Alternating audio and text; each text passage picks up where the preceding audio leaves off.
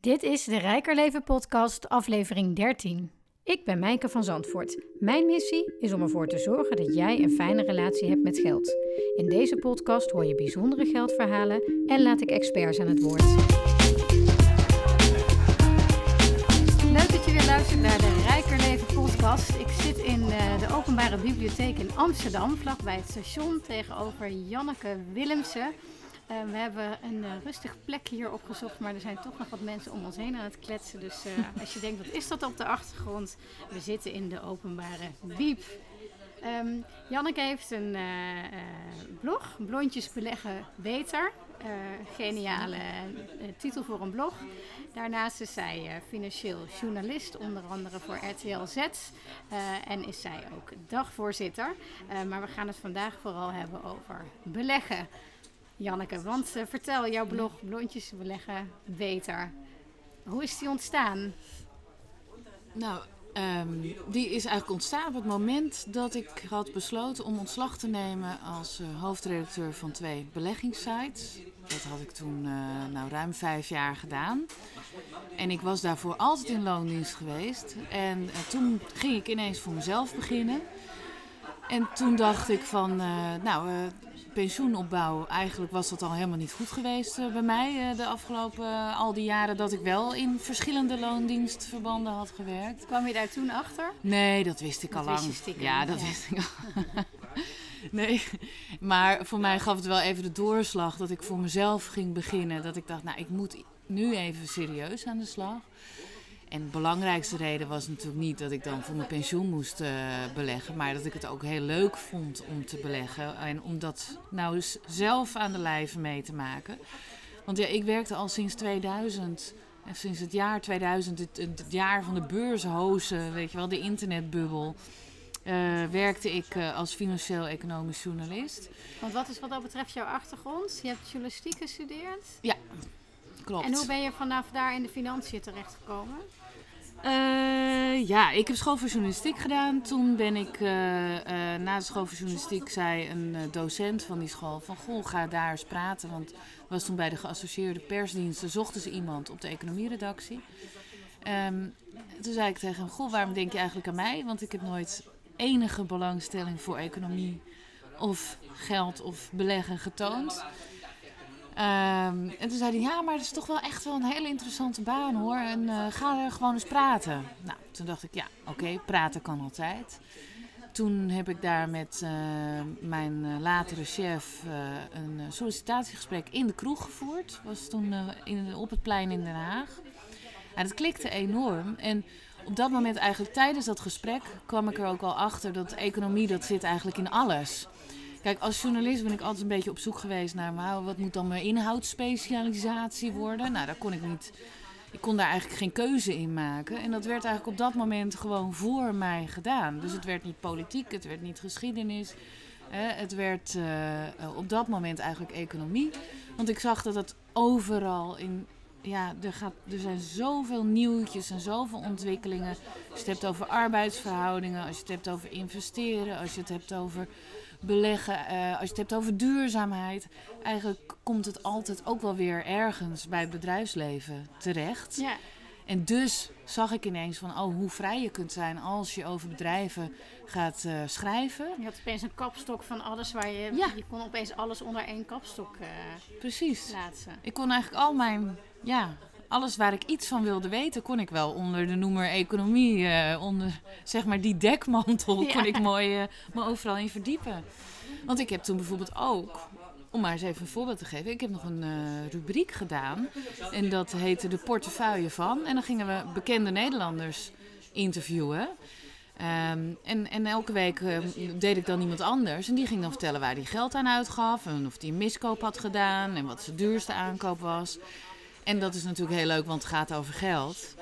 Maar het had natuurlijk ook iets van een soort halve roddel slash privé rubriek. Hè? Want ik kon allerlei bekende Nederlanders interviewen.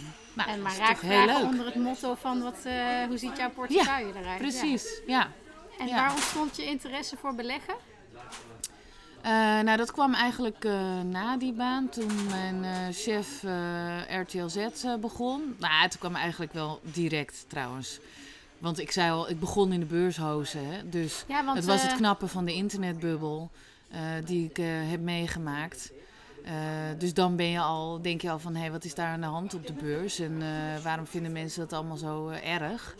Eh, dan ben je daarin aan het verdiepen. En ik rapporteerde ook over beursgenoteerde bedrijven. Vooral supermarkten, foodbedrijven, Ahold, Westzane, dat soort bedrijven. Eh, dus ja, dan komt de beleggingskant ook al eigenlijk heel snel in zicht. En daarna ben ik dus met mijn chef meegegaan naar RTL Z. Dat was toen eh, een zender die werd toen opgericht. Dus daar heb ik de begintijd meegemaakt. Ehm, kon ik ook meteen kennis maken met tv. Maar daar zaten we natuurlijk nog meer op beleggen. En van daaruit ging ik later een programma op internet presenteren. Iedere dag een eh, filmpje met een beursexpert. Ja, ik zeg filmpje, maar het was toch echt wel een programmaatje wat we ook echt Mhm. live deden. Toen er nog heel smal internet was. Helemaal geen breedband, maar heel smal. En toen werd het helemaal aangewakkerd. Want dan spreek je echt met iemand elke dag over. Ja, maar waar moet je dan in beleggen? Hoe selecteer je bedrijven? En van daaruit werd ik uiteindelijk hoofdredacteur bij belegger.nl en Beursduivel. Ja, en dus je ziet, zo is dat allemaal gekomen Ja. in de loop van echt wel. eh, dat was dus tussen 2000 en 2013. En ik heb meegekregen het, de notie van dat iedereen... Hè, lange tijd gingen de beurskoersen maar alleen maar omhoog. Ja. In aanloop naar dat ploffen. Dus dan heb ik wel meegemaakt van... Goh, eh, ook al roept iedereen, eh, je moet nu meedoen. eh, nou, het kan ook wel eens verkeerd zijn. Hè? En ook waren toen veel mensen die net op het hoogtepunt waren ingestapt. En met heel veel geld dat ze eigenlijk niet kunnen missen. Dus veel risico genomen. Die zijn hard getroffen. En Dat, dat vond ik heel erg. Eh, maar mij persoonlijk raakte het toen niet. Mhm. Eh, of nog niet. En dat is ook. Ik zei net van ik ging freelance en ik dacht aan mijn pensioen laat ik nu zelf gaan beleggen. Maar een andere belangrijke reden is dat ik heb 13 jaar langs de zijlijn gestaan als journalist. En ik ging een beetje stukjes tikken en eigenlijk beleggers vertellen waar ze op moesten letten.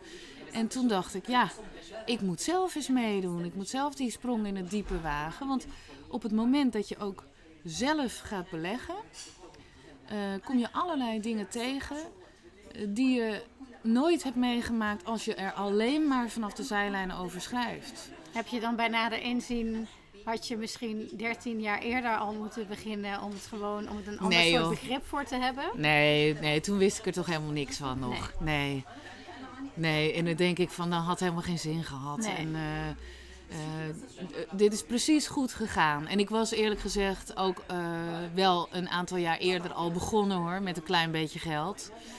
En dat was echt heel duidelijk geld dat ik kon missen. En dat had meer de, nou ja, de gokfactor, zeg maar. Dat ik dacht, nou, als ik het kwijtraak, maakt niet uit.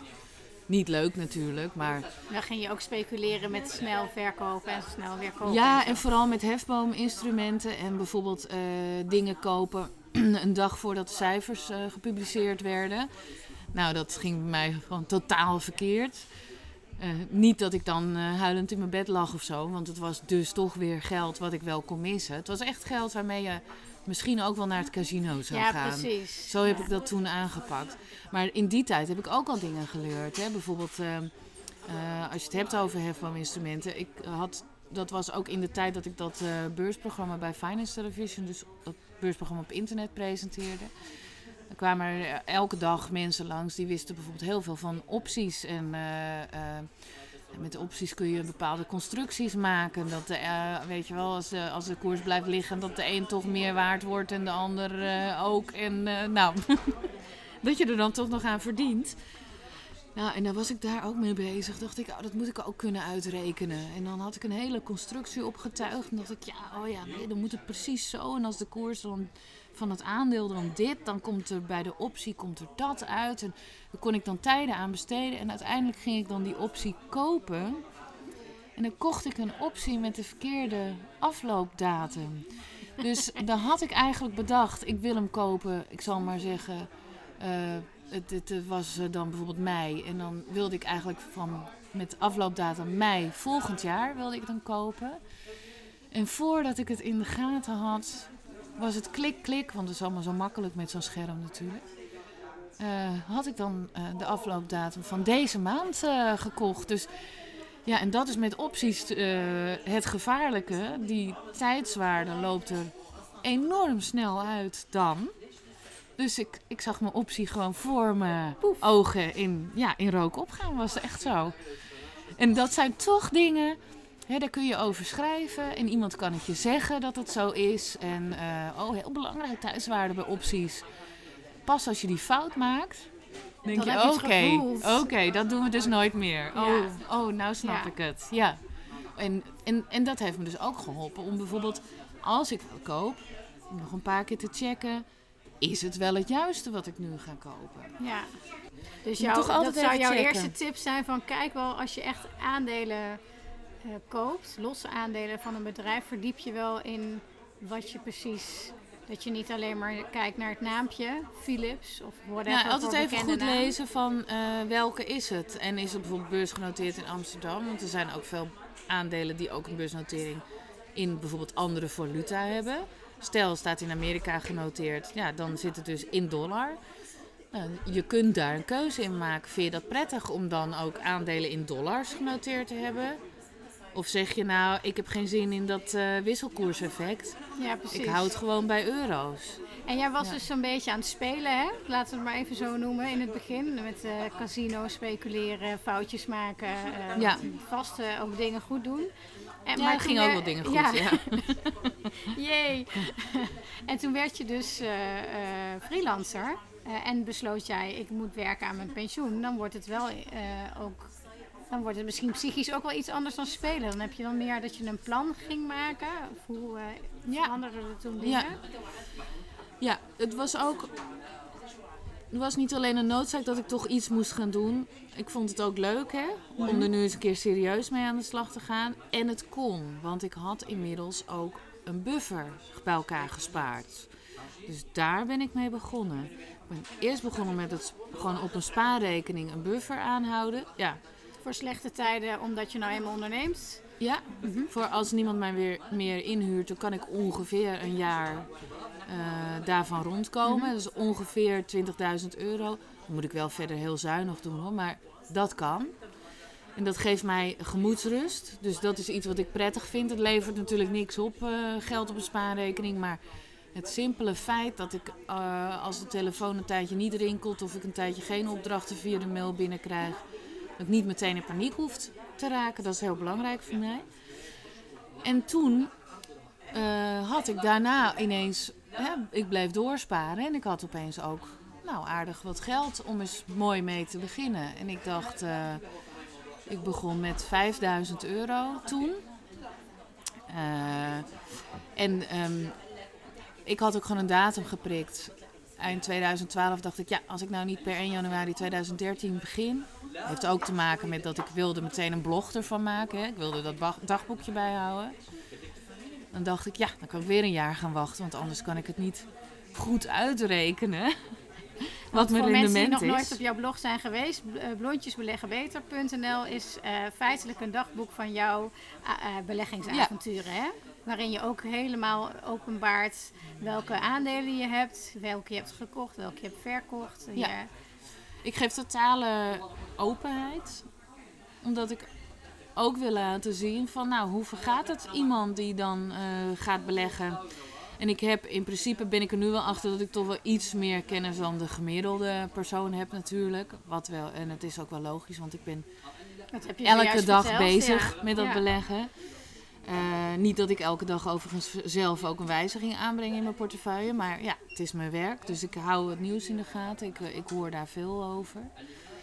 Ehm, maar toch, ik wil dan gewoon laten zien wat mijn twijfels zijn.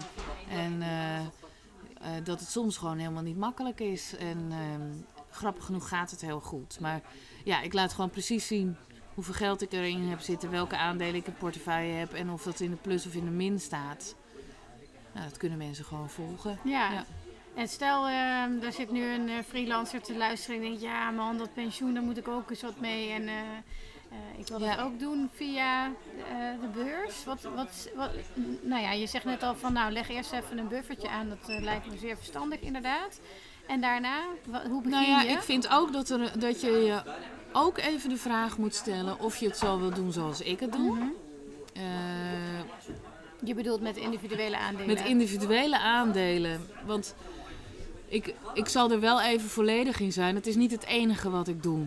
Eh, want ik ben later ook begonnen met fiscaal gunstig, met een lijfrente eh, pensioen opbouwen. En dat is eigenlijk iets wat ik iedereen wel aanraad. Alleen eh, waar ik bijvoorbeeld met zo'n lijfrente weer tegenaan loop, is nou, superleuk natuurlijk dat je daar nu geen inkomstenbelasting over betaalt. Of ja, ja, geen belasting over betaalt. Maar je, wat betekent dat als, het, als nu ineens eh, de paniek bij mij uitbreekt, kan ik het ook niet zomaar eh, opnemen. En, En dat is ehm, meteen ook het voordeel daarvan, want mensen ja. hebben de neiging om niet van hun geld af te blijven tot Het is een voordeel, maar het is ook een nadeel. Het voordeel is het nadeel in dit geval. Ja. ja. En dus ik ben een beetje van eh, niet of-of, maar en-en. Ja, dus wet niet op één paard. Ja, dus ik ben, ik denk echt van, nou, ik heb dat, ik doe een beetje via een lijfrente voor mijn pensioen. En dat is lekker goedkoop in indexfondsen beleg je dan. En dan ben je goed gespreid. En dat is ook meteen, hè, eh, heb je meteen een paar van de kenmerken te pakken. eh, waardoor je een succesvollere belegger kunt worden.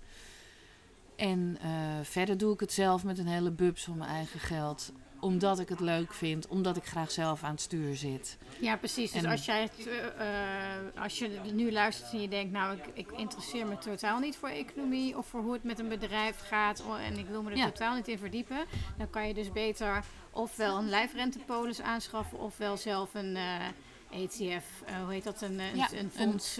Een ETF of een indextrekker, ja. dat is hetzelfde. Leg maar ja. even uit wat het is. Ja, ik weet ook nooit of het EFT of ETF. Ik zeg, ik nee, het is een ik E-. ETF eigenlijk in het Engels, dus is Exchange. Traded Fund. En ehm, nou, daar komt ie hoor. Je moet het eigenlijk zien als een, een, een beleggingsfonds. Een beleggingsfonds is een mandje van verschillende aandelen. Maar bij een beleggingsfonds zit er een professionele fondsmanager op. Die zegt van nou, deze aandelen komen in dit mandje, dat vind ik de beste. Eh, in een bepaalde sector of uit een bepaalde regio. Of eh, omdat ze zoveel eh, dividend uitkeren. Dat kan Mhm. de selectie zijn. Of omdat ze heel duurzaam zijn. Bij een ETF of een indexfonds zit er geen fondsmanager op. Maar, hebben ze, zeg maar heeft dat bedrijf eerst een soort standaard, een index gemaakt. Van nou, eh, dit zijn zoveel bedrijven. En die zitten daar gewoon in, in een bepaalde verhouding. En die volgen wij. Punt. En dat zijn er zoveel dat die bijna helemaal gelijk loopt met de Ja, nou ja, dat, dat, dat varieert heel erg. Ze proberen zo dicht mogelijk bij dat gemiddelde van al die aandelen te blijven. Ja. En het voordeel van een indexfonds is dat eh, eigenlijk net als bij een beleggingsfonds ben je goed gespreid. En als je spreidt, dan krijg je dat je het verlies in je ene belegging kan weer worden goedgemaakt door winst in een andere belegging. Dus je verkleint je risico op verlies. Eh, en een indexfonds heeft hele lage kosten, omdat er dus niet nog een, fondsmanager boven zit. Ja, want dat heeft er wel, denk ik. eh, want ze zijn populair. Hè? Steeds meer mensen Ja. zien daar de, de, de voordelen van in. En steeds meer mensen begrijpen dat ook.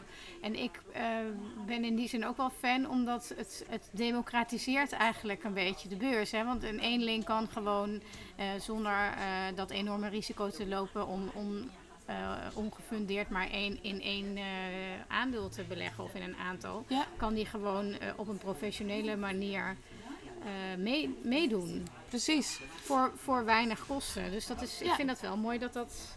Ja, want het mooie is eh, dat stel je wilt in individuele aandelen gaan beleggen, dus dan koop je bepaalde aandelen van bepaalde bedrijven. En je- stel nou je wilt beginnen, je hebt 100 euro. Ja, dan kan je misschien een paar aandelen Ahold kopen. Of eh, ik, ik, ik roep maar gewoon wat Nederlandse aandelen, hè, maar eh Ahold of Unilever. Maar waarschijnlijk een grote kans dat je dan maar één aandelen van één bedrijf hebt. Terwijl als je met 100 euro in een ETF gaat beleggen, dan zit jouw 100 euro eigenlijk met één aankoop al meteen gespreid in heel veel verschillende bedrijven. Dus als je het hebt over risico, want dat is vaak waarom mensen niet durven te beginnen, hè, hoe het kan ook naar beneden. Ja, die kans dat dat naar beneden gaat en dat je daar zelf echt last van gaat hebben, die verklein je gewoon door dan heel goed gespreid te beleggen. En dat kan dus, als je een klein bedrag hebt al, via een ETF. Dan kan dat al. En als je zelf met, dat met aandelen, met individuele aandelen wil doen, heb je eigenlijk gewoon veel meer geld nodig om dat uh, op een goede manier te kunnen doen. Hoe verdiep jij je in de bedrijven waar jij uh, in belegt? Ga jij uh, jaarverslagen lezen of doe je, komt dat automatisch met je in je werk ermee bezig bent dat je op de hoogte bent? Een heel groot deel komt automatisch. Uh, dus ik, ik, volg heel veel nieuws. En weet je, als je de kranten leest en veel websites bekijkt, dan krijg je ook al veel mee. En ik vind het ook altijd leuk als iemand weer een van de visie heeft geschreven, een analist of gewoon iemand die een column schrijft. Of die dan een bepaalde kijk op een bedrijf heeft of een sector. dan vind ik het leuk om na, na, te denken of ik daarmee eens ben. maar tegelijkertijd, ja, ik kijk ook naar de cijfers en vooral ook naar de verwachtingen die een bedrijf afgeeft. En voor mij is het heel belangrijk als ik uh, kijk naar wil ik dit bedrijf ook zelf hebben bijvoorbeeld, is dat ik moet het ook leuk vinden om dat bedrijf te kunnen volgen. Um, een, een, voorbeeld daarvan is bijvoorbeeld dat ik uh, beleg in Netflix. En uh, dat komt omdat ik ooit zelf, toen het net naar Nederland kwam, op een gegeven moment op de bank zat en dacht: Goh, is wel heel leuk zeg, al die films en die series. En, uh, nou, ik vond het wel helemaal te gek. En toen dacht ik: hé, hey, uh, toen kwam ik er dus achter dat het ook beursgenoteerd was. En dan ga je erin verdiepen en dan kom je nog, als je dan vergelijkt met andere bedrijven, dan blijkt dat ze een voorsprong hebben met hun algoritme. Uh, dat ze inmiddels zijn ze ook flink aan het uh, investeren in, uh, in eigen content, hè, het maken van eigen series, die ook nog eens allemaal heel goed scoren. Want ze hebben al die data via het algoritme. Dat is ook wel een beetje eng natuurlijk ja, in deze tijd. Wel, ja. Heb je ook wel eens um, mogelijkheden gezien en aandoen, maar omdat je het gewoon niet leuk vond, het toch niet gedaan? Dat je dacht, nou, dit ga ik, hier ga ik waarschijnlijk wel geld aan verdienen, maar ik vind ze stom. Nou, ik kom vaak niet zo heel erg bij stomme bedrijven terecht. uh, hoewel ik wel moet zeggen, ik, ik uh, beleg al een tijd in Shell. En dat is vooral gekomen omdat dat ja, toch eigenlijk bij elke belegger de hoeksteen van de portefeuille. Heel veel Nederlanders beleggen erin vanwege het dividend. En daarvan, uh, ja, mensen die dit misschien al eens eerder gehoord hebben, die denken, gaat ze weer. Maar daarvan denk ik nu wel van, nou, dat moet ik verkopen. Want, Omdat het je dat ehm, ethisch niet, uh, daar niet achter kan staan wat ze doen. Ja, en ik vind het ook niet meer zo leuk om uh, er echt in te duiken van hoeveel procent, wat zijn ze nou echt van plan met die duurzaamheid. En hè, ze hadden nu die zaak met uh, Milieudefensie, of Milieudefensie eigenlijk tegen Shell. Ja, dat voelt niet goed meer. Dus dan ineens komt uh, emotie en uh, misschien duurzaamheid ook weer uh, om de hoek kijken. En dan denk ik, ja, maar dat mag ook gewoon, want het is mijn geld. Dus als ik het niet meer leuk vind of vind dat ik er ook ja, nu gewoon in plaats van wat bijdragen aan de wereld, gewoon echt de verkeerde kant op ga, nou, dan kan ik er beter afscheid van nemen. Ja. ja. Geld geld en economie is gebaseerd op mensen en hun overtuigingen en hun gevoelens en hun emoties. Ja, heel erg, heel erg. Ja. Want met wel, wat zijn jouw geldovertuigingen? Mijn geldovertuigingen. Ik weet niet, wat zijn uh, geldovertuigingen? Nou, wat heb je vroeger van je ouders geleerd bijvoorbeeld over geld? Um, ik denk dat uh, mijn ouders dat vroeger heel goed gedaan hebben. En uh, ja, daar ons daar misschien een beetje buiten hebben gehouden. Ik weet het eigenlijk niet. Uh, nee, ja, als ik, als ik naar mijn eigen houding, dus even niet naar vroeger, maar ik heb zelf ook wel een periode gehad dat ik echt wel redelijk weinig geld had. Mm -hmm. Maar misschien is dan een overtuiging wel dat ja, gewoon geld kun je verdienen. Hè? Uh, en, en ik heb er graag uh, grip op. Dus ja, ja, ja. Uh, ik vind het ook leuk om daarover na te denken. Um, ik volg nu bijvoorbeeld ook weer, dan kom ik weer terecht in zo'n zee van blogs over financieel onafhankelijk zijn. En dan begin ik ook allemaal van die sommetjes te maken. En dan staat er bijvoorbeeld, en dat vind ik dan een hele leuke gedachte, van eh, je hoeft niet meer geld te verdienen, maar als je nou eens rond zou komen van minder. Ja, als je minder uitgeeft Ja. ja. en wat je over hebt belegd, dan Ja. ben je vanzelf financieel vrij. Ja. Ja. en ik heb eh, ook al heel lang geleden, was dat al echt, eh, toen dat eh, nog bestond, ik weet niet of het nu nog bestond, maar toen de Vrekkenkrant er was, Ja, hè, van ja. eh, Rob van, Rob van Ede, Ede. en Hanneke van Veen. En die hebben ook dat boekje geschreven, dat zie ik ook op verschillende blogs terugkomen. Toen dacht ik, dat is grappig, want ik heb dat ook nog als een soort bijbeltje in mijn kast staan. Gewoon ook voor het idee, hè. En, en dat je dan dus, want de, gewoon het hele idee van dat is met beleggen ook zo. Lange termijn, hoe langer je je geld kunt laten renderen, hoe meer je gaat profiteren van het rente-op-rente effect. En als je dat dan nou ook nog combineert met dat je dus niet al je inkomen uitgeeft, maar bijvoorbeeld kunt rondkomen van de helft. Overigens, dat kan ik niet hoor, maar het, het idee en het berekenen is wel hartstikke leuk, vind ik. Dat je dan zit te rekenen van oké, stel je kan rondkomen van de helft, nou dan zou je nog zoveel jaar moeten werken. Dan heb je dit opgebouwd. En als je dat dan kan laten renderen, dan kun je daar ook weer die helft van je huidige inkomen mee genereren. Nou, dat vind ik dus heel erg grappig. Ja, ik, Ja. ik, word, Ja. ik, voel, ik voel mezelf wat zo'n nerd. dus ik ben heel blij met mijn eigen podcast. Dat ik dan mensen tegenkom die zitten tegenover jou. Ja, ja, ja. Ga door, ga door. I is- feel you. Ja, precies. Het is zeker. Het is toch, toch absoluut nerdy. Ja, dat is het misschien wel. En ik verbaas me. Nou, dat nerdy, dat je dan dus een nerd bent. Ik ben dan best een trotse nerd, want ik vind mezelf ook altijd op feestjes.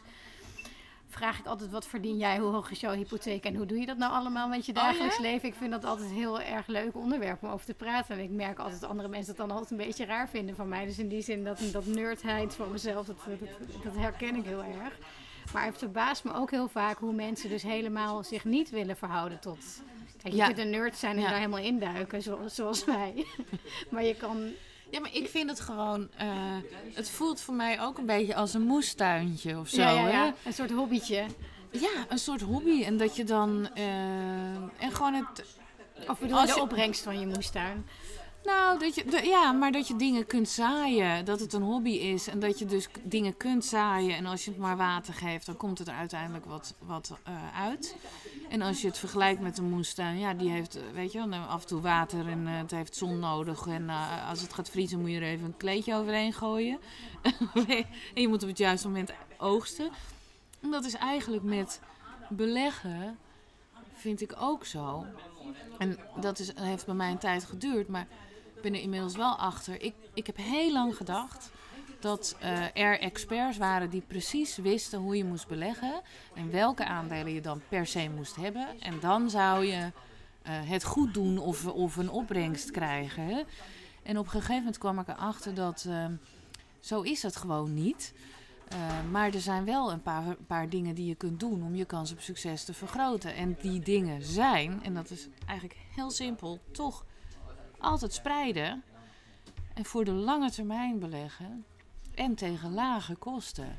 En als je dat nou doortrekt naar je eigen leven, dan ehm, is überhaupt geldzaken, daar geldt het ook voor. Je moet wat opzij zetten. eh, je moet niet te veel kosten maken. Hartstikke leuk als je uit eten gaat en nieuwe kleren. Maar het moet je wel waard zijn. Dus dan moet je toch even over nadenken. Van oké, wat ik nu uitgeef, kosten. Wil ik dat ook? En ik vind het dus leuk dat je daar ook zeggenschap over hebt. Ja, dat gaat ook heel erg inderdaad over grip op de zaak Ja. hebben. En dat je, Ja, dat je de baas bent over geld en dat geld niet de baas is over jou, zeg ik altijd. Want je kunt gewoon de baas over je geld zijn, maar je moet inderdaad zoals met een... Of ik noem het dan een liefdevolle relatie. Zoals je ook met een partner een liefdevolle relatie Ja. wil opbouwen. Daarvoor moet je wel moeite doen soms. En, daar kunnen, en je hebt hele fijne tijden, maar je hebt ook soms lastige momenten. En je hebt soms Ja. lastige gesprekken. En ik, ik maak dan altijd vergelijk van je relatie met je geld. Van om een relatie te hebben moet je wel contact hebben, weet je wel. Of moet je er wel mee bezig zijn. En wat, precies wat jij zegt van eh, beslissingen maken. En dan, kan je, dan krijg je het... eh, eh, en dat gaat echt veel verder dan alleen je geld. Maar dan ga je je leven onder controle krijgen. En dus wat je zegt van als jij een buffertje hebt, ga je veel vrijer ondernemen. Want dan durf je hele andere keuzes te maken dan wanneer je dat buffertje niet hebt. Om maar even een voorbeeld te noemen. Ja. ja. Ja, want dan, nu kan ik ook tegen sommige opdrachten zeggen, nou nee. Of eh, als ze me een heel laag tarief bieden, dan denk ik, nou, dan zoek je maar iemand anders. Want eh, ik vind dat ik daar meer voor zou moeten krijgen. Eh, terwijl de kans dan natuurlijk op de loer ligt dat ik die opdracht verlies en dat er een tijdje geen geld binnen Ja. zou komen. Dat Want kan. hoe bepaal jij je tarieven? Heb je een vast Nou, dat is vallen en eh, opstaan. ja, dat is gewoon Eh, oefenen. ik heb inmiddels wel vaste tarieven hoor. Mhm. Maar eh, dat is wel een kwestie van eh, inderdaad vallen en opstaan eh, geworden, ja. voor, de, voor de beginnende freelancers onder, eh, onder de Ja. luisteraars. Ja, want kijk, als je net gaat freelancen, dan is het geld wat je vraagt, een tarief, dan denk je al de hele tijd, tenminste dat heb ik, allemachtig wat een hoop geld. Oh, en dan eh, ben ik daar maar eigenlijk maar, eh, sta ik maar twee uur te presenteren. En dan krijg ik al zoveel. Of, eh, nou ja, laat maar zitten hoor. doe maar 100 euro, is ook goed. Ja, totdat je, en dat heeft toch ook weer met die grip te maken, maar je moet even over nadenken. Hoeveel tijd en energie heb je er wel niet in gestoken om te komen waar je nu bent? Ehm, ik, ik lees me in, ik oefen. eh, ik heb inderdaad heel lang lagere tarieven natuurlijk gekregen en gerekend. Plus, denk er eens over na dat je ook eh, pensioen moet gaan opbouwen. En dat je eigenlijk, want dat doe ik dus niet, maar je arbeidsongeschiktheidsverzekering ook nog weer zelf moet betalen. En als je kijkt naar pensioen, ik heb me dat nooit zo erg gewaardeerd toen ik in eh, loondienst was. Maar nu pas realiseer ik, wacht eens even, mijn werkgever die betaalde twee derde van mijn pensioenpremie. En ik betaalde maar een derde. En tel dat dan maar vervolgens even op bij je uurtarief. Want dat, zou, dat is het. Daarom lijkt een uurtarief van een ZZP'er Ja. zo hoog. Omdat al die kosten daar natuurlijk in verwerkt zitten. Precies. Want en nou heb ik dat ook. eh, niet, ook niet altijd, is mijn ervaring. eh. Nee. Nee, en tegenwoordig denk ik, nou ja, dan begrijp je het niet. Eh, ja, maar dat is wel omdat ik inmiddels zoveel opdrachten heb gehad, hè, dat ik daar wel meer zelfvertrouwen heb gekregen. En in het begin vroeg ik veel minder. En toen heeft ook een ZZP'er tegen mij gezegd, Janneke, dat slaat nergens op wat jij vraagt voor een dagvoorzitterschap. Vanaf 1 januari vraag je zoveel. En dan zeg je tegen iedereen, nou, eh, mijn standaardtarief is dat. En ehm, toen kreeg ik dat bedrag niet eens mijn strot uit. En inmiddels zit ik al hoger dan dat bedrag. Ja, Ja, ik heb wel eens de tip van iemand gehoord: vraag het bedrag wat je nog net je strot kan uitkrijgen. Als, Ja. als gewoon als tip, hè? ja precies. En het is... Hè, je moet ook wel een beetje marktconform zitten. En mijn prijs is ook marktconform. Sterker nog, het zit er eigenlijk nog steeds een beetje onder. Als ik dat soms van anderen eh, wel eens een tarief hoor, dan denk ik zo. Maar dat geeft niet. Dit is het tarief waar ik me goed bij voel. Ja, in die zin. en wat vind ik dus eh, eerst niet ja. mijn strot uitkrijg. Ja. En nu inmiddels heb ik ook heel diep van binnen ook heel sterk dat gevoel gekregen van ja, wacht eens even, ik heb nog een voorbespreking, ik zit me in te lezen, ik ben daar uren. Weet je, eh, dan moet je naar, moest ik naar Heerlen of naar Tilburg of dan denk ik nou, dat is maar anderhalf uur rijden. Nee, ik kwam natuurlijk in de file terecht. Weet je, je moet al die dingen, Ja. je moet eh, er ook nog een beetje leuk uitzien. Het klinkt misschien overdreven, maar als je dat allemaal plus je, eh, de kosten die je gewoon voor je bedrijfsvoering als ZZP'er maakt, als je dat er allemaal in gaat verwerken, dan is dat tarief helemaal niet zo hoog. Nee, en En- ik vind ook marktconform vind ik eigenlijk ook een beetje onzin. Want wat jij zegt van waar voel ik me goed bij en wat vind ik mezelf waard, dat heeft niks te maken met de markt. En als iemand anders die waarde ziet, zal die die waarde ook betalen. Dat is ook, ja, dat is ook hoe het werkt. Dus eh, je, ja, je kan wel naar je concurrenten kijken, maar ze vragen jou omdat jij het bent. En zeker met zoiets als dagvoorzitterschap, dat is toch je Ja. unieke eigen kwaliteit. Dus, eh, Ja. Maar dat is wel spannend. Nou, ik wil niet, ik wil niet overvragen. Dus ik wil ook niet eh, een soort van snop zijn of zo die dan zegt, nou doe mij met 10.000 euro en Ja, dat kijk, niemand daar je meer heb je inhuurt. geldovertuiging te pakken, Janneke. Ja, ja. Ja. dat is wel zo. ja. Nee, dan, oké, dan, eh, dan is ook een geldovertuiging is ook dat ik vind dat je wel een beetje normaal moet doen. Ja. ja, precies. Ja. Want we gaan niet eh, met ons kop boven het maaiveld uit, want we blijven Nou, Nederlanders. ik ga wel met mijn kop boven het maaiveld uit, maar we gaan ons niet aanstellen. niet hè? Wel voetjes op de vloer, huppakee. Ja. Ehm, wat is je... Ik heb, ik heb als vraag opgeschreven, wat is je beste en je slechtste geldbeslissing ooit? Hmm. Beste en slechtste. Nou ja, ik heb, ik heb wel, maar of dat ooit. Tot nu toe. Kijk, weet je, oké, ik, ik begin even met eh, sowieso een hele slechte. Eh, dat was toen ik ging eh crowdfunden. Eh, ik had iemand ontmoet, die had haar eigen kledinglijn opgezet.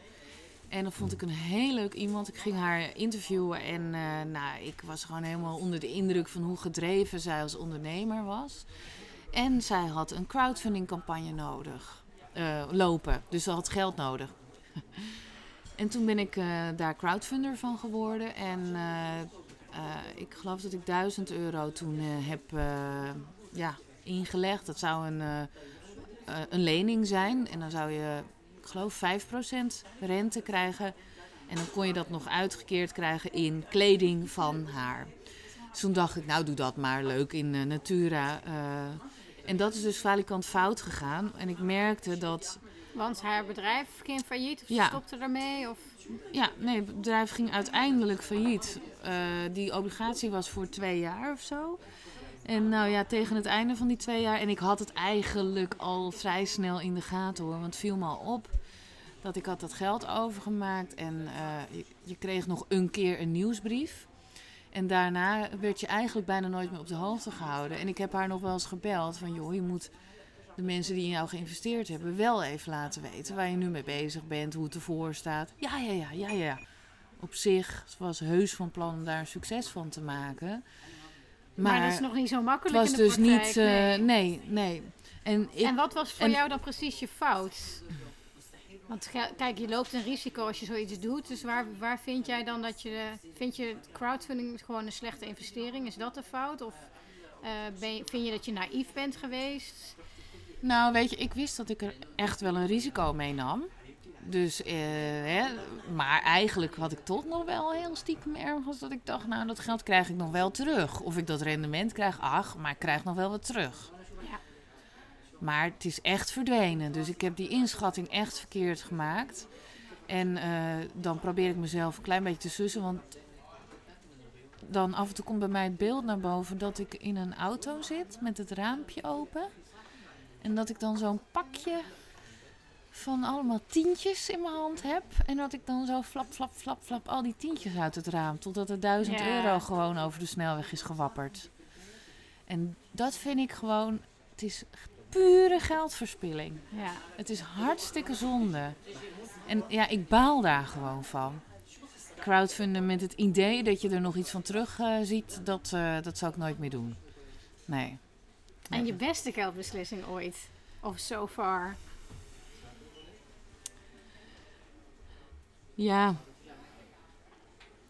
Nou, dat is eigenlijk toch de koop van eh, het huis geweest.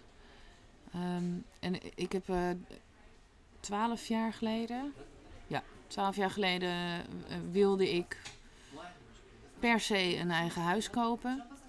En dat kwam echt van binnen. Sommige mensen hebben de drang om kinderen te krijgen. En ik had de drang om een huis te kopen. Dat was heel raar.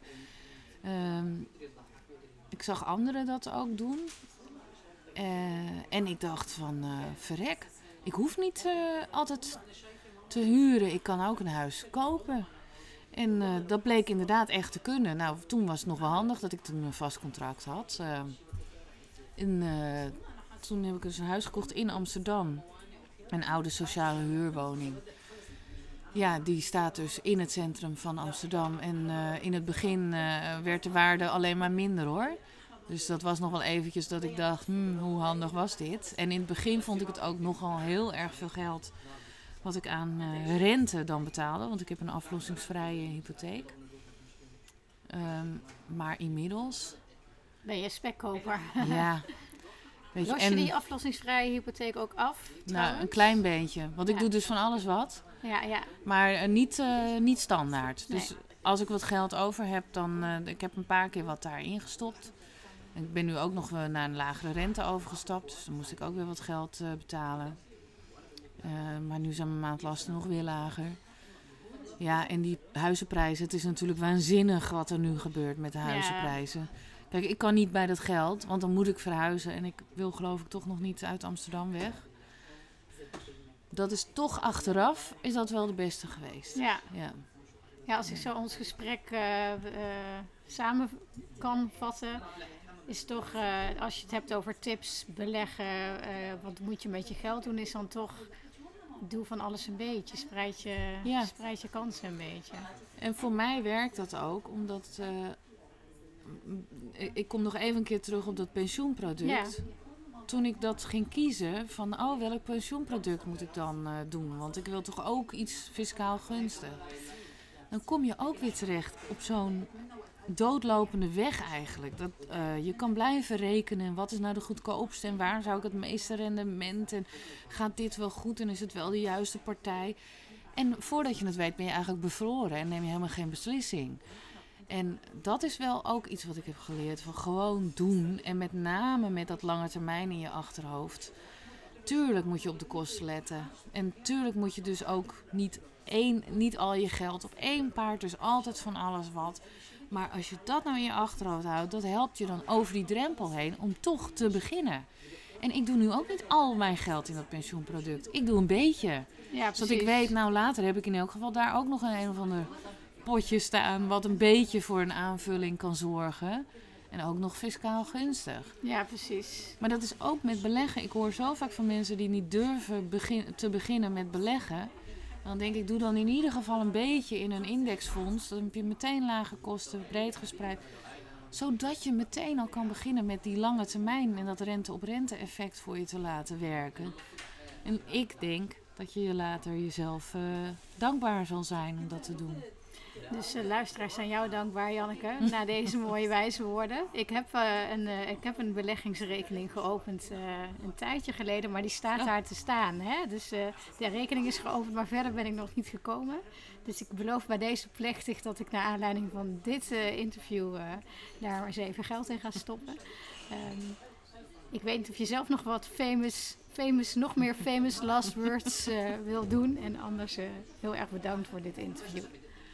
Ja, ik denk dat je moet vooral doen wat bij je past. En eh, ja, in mijn ogen is dat eigenlijk altijd. Voor mij is het van alles een beetje. Maar ja, en dan eh, heb je tenminste wat grip op je geld. Thanks. Dankjewel. Dankjewel voor het luisteren naar de Rijker Leven podcast. Heb jij nou ook toevallig een vraag over geld of een probleem of wil je je verhaal vertellen in deze podcast? Neem dan even contact met mij op en stuur een mail naar mijke.rijkerleven.nl